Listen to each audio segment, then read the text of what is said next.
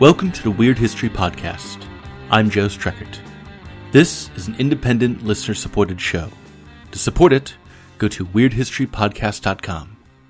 Listeners of this show will not be surprised to find out that I have a great deal of affection for things on old maps that did not turn out to be real, like the mountains of Kong, the giant mountain range that used to be on maps of Africa that was not a thing, or the continent of Lemuria, which would have taken up a big chunk of either the Indian or Pacific Ocean, depending on where you'd put it, or stuff like Patagonian giants, Kingdom of Prester John, all that stuff. Love it. Today, I want to talk about things on old maps that are not giant mountain ranges or extra continents or that kind of thing. I want to talk about a guy who tried to slip stuff by people, who tried to make his mark on the world literally by putting very small extra stuff on the map. The kind of extra stuff that, you know, nobody would really notice if it wasn't there, that would be believable, that folks would look at and say, sure, yeah, there could be an island there. And this guy who made extra islands out of thin air was a man called Benjamin Morrell. Now, he did have a legitimately adventurous life. He was from New York. He was born in 1795 and he ran away from home when he was 17 years old. And as a young man, he fought in the War of 1812. He got captured by the British, uh, and after the war, he became a sailor. And this guy went all the way from 17 year old runaway through the hierarchy of shipping to eventually become a captain in 1823. And he got his own ship. It was called the Wasp, and Benjamin Morrell took it around the world. He took it around the world four times. He wrote a book about it. His book is called A Narrative of Four Voyages, and he wrote about things like hunting seals, trading with native peoples, finding exotic fur, and he really likes to talk about the beauty and the vistas of the Pacific Ocean. Think about volcanoes, colorful tropical birds. Think about, say, a mural on the wall of some kind of cheesy retro tiki bar. That is the type of picture that Benjamin Morrell was trying to paint. And again, I want to emphasize this guy, he has a great life. He saw more of the world than most people did in the early 1800s. Indeed, he saw more of the world than most people did today. It's legitimately awesome how much of the globe that this guy went around. But Benjamin Morrell was also a liar, a fabulist, and a plagiarist. So that memoir he wrote, well, large sections of it were essentially stolen from other sources, you know, reworked, repackaged into his own thing. He spent a lot of time jazzing up other people's copy and uh, he exaggerated. He exaggerated a lot. And on a few occasions, he claimed to have discovered land where there was not land. So there are a couple of instances in Benjamin Morrell's memoirs where he claims to be the first, well, at least, you know, white person who finds various islands in the Pacific Ocean and around Antarctica. One of them was an island several hundred miles west of Hawaii he called Byers Land. And Byers was the name of one of his New York investors. So this probably wasn't about, you know, making things up for the sake of making things up. He's also trying to suck up to his investors here, get a certain amount of prestige, trying to signal to other investors, hey guys, you want an island named after you? I'm your man. But here's what he has to say about Byers Island in his memoirs. He says, quote, This island is moderately elevated and has some bushes and spots of vegetation. It is about four miles in circumference and has good anchorage on the west-southwest side with 15 fathoms of water, sand, and coral bottom. There are no dangers around this island, excepting on the southeast side, where there is a coral reef running to the southward about two miles. Seabirds, green turtles, and sea elephants resort to this island, and plenty of fine fish may be caught with hook and line about its shores. Fresh water may be had here from south southwest side of the island, which is of volcanic origin. Sounds nice, right? Sounds idyllic. And he's not trying to make something huge. He's not trying to make something that's grand and over the top. He's trying to make something that just sounds kind of pleasing and pleasant. So he's talking about this really chill ocean place filled with fish and turtles and manatees. Now, what if people wanted to come here? What if people wanted to see this totally chill island paradise that Morrell is painting a picture of and naming after one of his bosses? Well, he also adds that he was convinced by a careful examination that this island afforded neither furs nor other valuable articles. So, he's not giving anyone a reason, other than the fact that it's really pretty, to swing by. But hey, it's pretty. He found it. It's named after his boss. He gets a little boost to prestige. However, years later, other ships came to the coordinates given by Morrell, and they tragically did not find any manatees. They did not find any turtles, and they found nothing indicating a volcanic island. There was no fresh water, no coral reef, nothing except the Pacific Ocean from horizon to horizon. Byers Island existed nowhere except in Morrell's mind and his memoirs. Also in his memoirs of four voyages, Morrell made up a few islands near Antarctica, uh, most prominently what would have been a largish island that he called New South Greenland. And this is as close as Morrell gets to inventing something that is of any size. And had this thing been real, unlike Tiny Byers Island, uh, you would have noticed a substantial piece of land uh, just to the south of the Tierra del Fuego. But here's the thing. Morrell, he makes up Byers Island. He plagiarizes from other sources for his memoirs. He exaggerates. He makes up a few other islands around Antarctica. But this big one, this big fabrication, it might have been just an honest error. And this is something that people who talk about Morrell are divided on. Was he trying to make up a new island like he did with Byers? Or was he just being sloppy?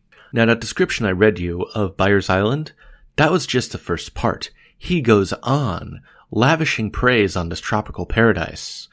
With this other discovery, though, he's more terse. This is what Morrell writes about New South Greenland. He says, quote, on Saturday, March 15th at 2 p.m., land was seen from the masthead, bearing west, distant three leagues. At this time, the wind had hauled to the southwest and at half past 4 p.m., we were close in with the eastern coast of a body of land, which Captain Johnson had given a name of New South Greenland. At 6 p.m., the wind hauled off to land, and we tacked and stood to the south along the coast, which runs about south by east, our boats being out and searching the shore for seals until 9 p.m. Unquote. That's it. That's all of it. And that is not exciting. So he has this huge tract of land that he's placing in the Pacific, yet he's not lavishing any attention on it.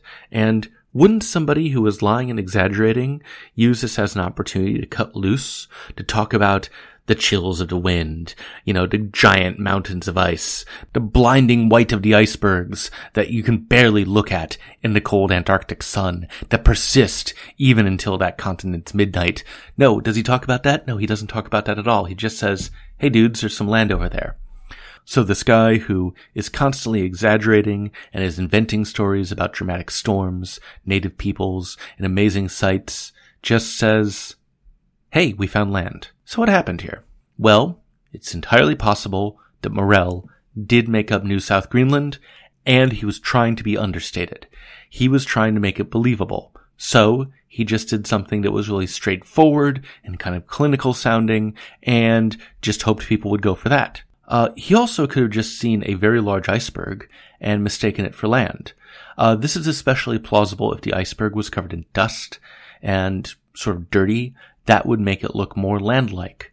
And he never mentions setting foot on the island. He just looks at it and says, oh hey, New South Greenland. So a dirty iceberg would have never been, well, icy for him. Uh, it could have also been a mirage. There are mirages around Antarctica. Some trick of the light could have made it look like land was happening when there was in fact no land. Um, I'm inclined to believe that Morrell saw a dirty iceberg, called it land, and was fine with that. Maybe part of him suspected that what he was seeing wasn't the real deal, but he wasn't the type of guy who would think too long or hard about confirming something that would be good for his career. He didn't want to go out of his way to get verification that might not be verification. Uh, he was sloppy, and he was okay with being sloppy, and this could just be one more instance of that. If somebody is an accomplished liar, then probably the person that they're best at lying to is themselves. And Morrell, seeing an iceberg, probably just said, hey cool, land. But this idea was still a little bit influential. In a thing way out of left field, New South Greenland became a foundational part of a book by an obscure British doctor named Samuel Metcalf.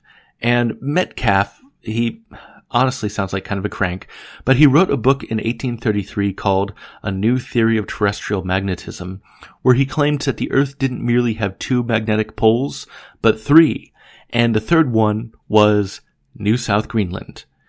Dr. Metcalf writes, quote, we have inferred the existence of a third center of magnetic attraction of great power situated not far from the true South Pole from the direction of the needle, which points due south a few degrees west of the Cape of Good Hope, and from the great number of enormous icebergs frequently met with the southwest of the Cape, which are known to be formed among mountain valleys and not in the sea, from which we conclude that there must be a large body of land toward the South Pole where those icebergs were formed, and a center of cold proportional to its extent and elevation. Since completing this essay, we met with Captain Morrell, who confirmed our hypothesis previously founded on analogy. Unquote. By the way, except for that last clause, that whole thing was all one sentence. Dr. Metcalf was not so good with prose. Anyway, Metcalf's assumptions rested on the idea that magnetic poles would emanate from areas of extreme cold, and New South Greenland would have acted, Metcalf thought, as another major center of cold and therefore magnetic power or something. And apparently, if he's telling the truth, he met with Benjamin Morrell and Benjamin Morrell said, Oh, yeah, there's this big area of land called New South Greenland. Sure, Doc. That's your extra magnetic pole on the Earth. Now, to the best of my knowledge, nothing ever came of this. This didn't become at all influential. Uh, I haven't really found anyone who has like used Metcalf as a foundational source for their, you know, weird out there new age ideas or anything. This guy believed the world was tripolar and Benjamin Morrell was fine to say, yep, totally right. The idea of New South Greenland would not last long into the 20th century. Uh, the Shackleton expedition, which is one of the most significant Antarctic expeditions of all time, found no evidence of it. Uh, on June 2nd, 1916, the New York Times was all aglow on the front page about what the Shackleton expedition had found. The first part of the headline said, New land found by Shackleton. And only a few sentences down, because things back then had like five headlines, it said, New South Greenland myth. And that was it. That was the end of Morrell's quote unquote discovery. Later in his life, Morrell fell on hard times. He was successful, uh, going around the world finding seal fur and other valuables to trade and sell. Uh, he also made money in New York by putting on a stage show about South Pacific cannibals. And that was a moderate success. His memoirs sold moderately well. However, in the 1830s, Morrell would make a mistake that would essentially ruin his career. One of his ships wrecked off the coast of Madagascar. And Morrell and his crew, instead of waiting for authorities and shipping company representatives and, you know, insurance assessors, you know, to show up and sort everything out with the shipwreck, no, instead they just picked up the cargo, got onto a passing British ship, and left for London. This is not something that Morrell and his crew were supposed to do. They were supposed to sit there and wait so that the shareholders and insurers could just fill out all the proper paperwork. But they didn't, and the American authorities ruled that making off with the cargo of a ship, even if it is the cargo of your own ship that you were transporting, was basically piracy. So in London, Morrell tried to sell the cargo that he'd essentially stolen and couldn't. News had gotten around. Other shipping firms were not interested in hiring him. He was a wanted man in American territory, and now persona non grata in British territory. So he went elsewhere looking for work. He tried to get the French government interested in an Antarctic expedition, but they said no. Words of his piracy, theft, and mendacity had spread to France as well. Morrell couldn't get work in Britain, the US, or France, so, so he moved to Cuba. And it's not entirely clear what he was doing in Cuba, but he eventually sailed to Mozambique. It's possible that at this latter point in his life, Morrell had gotten involved in the slave trade, but we don't know for sure. Off the coast of Mozambique, he survived yet another shipwreck, but he found himself stranded on that coast and died of a fever shortly afterward. However, if you read anything about Morrell, you will see some speculation that he faked his death to evade authorities and lived out his life in South America after that shipwreck and after that time in Mozambique. But we can't be sure. I don't know what to think about Morrell. I'm sure that if I actually sat down with the guy, I'd probably find him arrogant, untrustworthy, and insufferable. But who knows? He might have also been a really kind of entertaining and interesting person to talk to, albeit, you know, a terrible person. Not in spite of how he was kind of terrible, but maybe because of that. I also feel a little bad for the guy. It is very apparent that this guy wanted glory, recognition, and funding. That was what motivated him to make up Byers Island and Antarctic Islands and New South Greenland. But going around the world is adventure enough. If you've done any travel, if you've ever seen a place that was entirely new to you, you know that there is a feeling that comes over you that can be pretty dang transformative. That's a reality that I've experienced when I've seen new vistas, when I've gone to new countries and seen new sights. And that feeling of travel and discovery is one that doesn't need any embellishment. As always, this is a listener supported show. It exists because you support it. Go to weirdhistorypodcast.com to become a monthly supporter. And thank you all of you who do so already. We couldn't do this without you. Also, go on iTunes, give us ratings and reviews. That will help other people discover the show. And all of you who have rated and reviewed the show already, I appreciate that. I also love hearing what you have to say about the show. That warms the cockles of my heart. I'm on social media, on Facebook, facebook.com slash weird history podcast. Go there and click the like button. I'm also on Twitter at Joe Streckert. Go there and click the follow button. Thank you all very much for listening. Talk to you next week. Bye.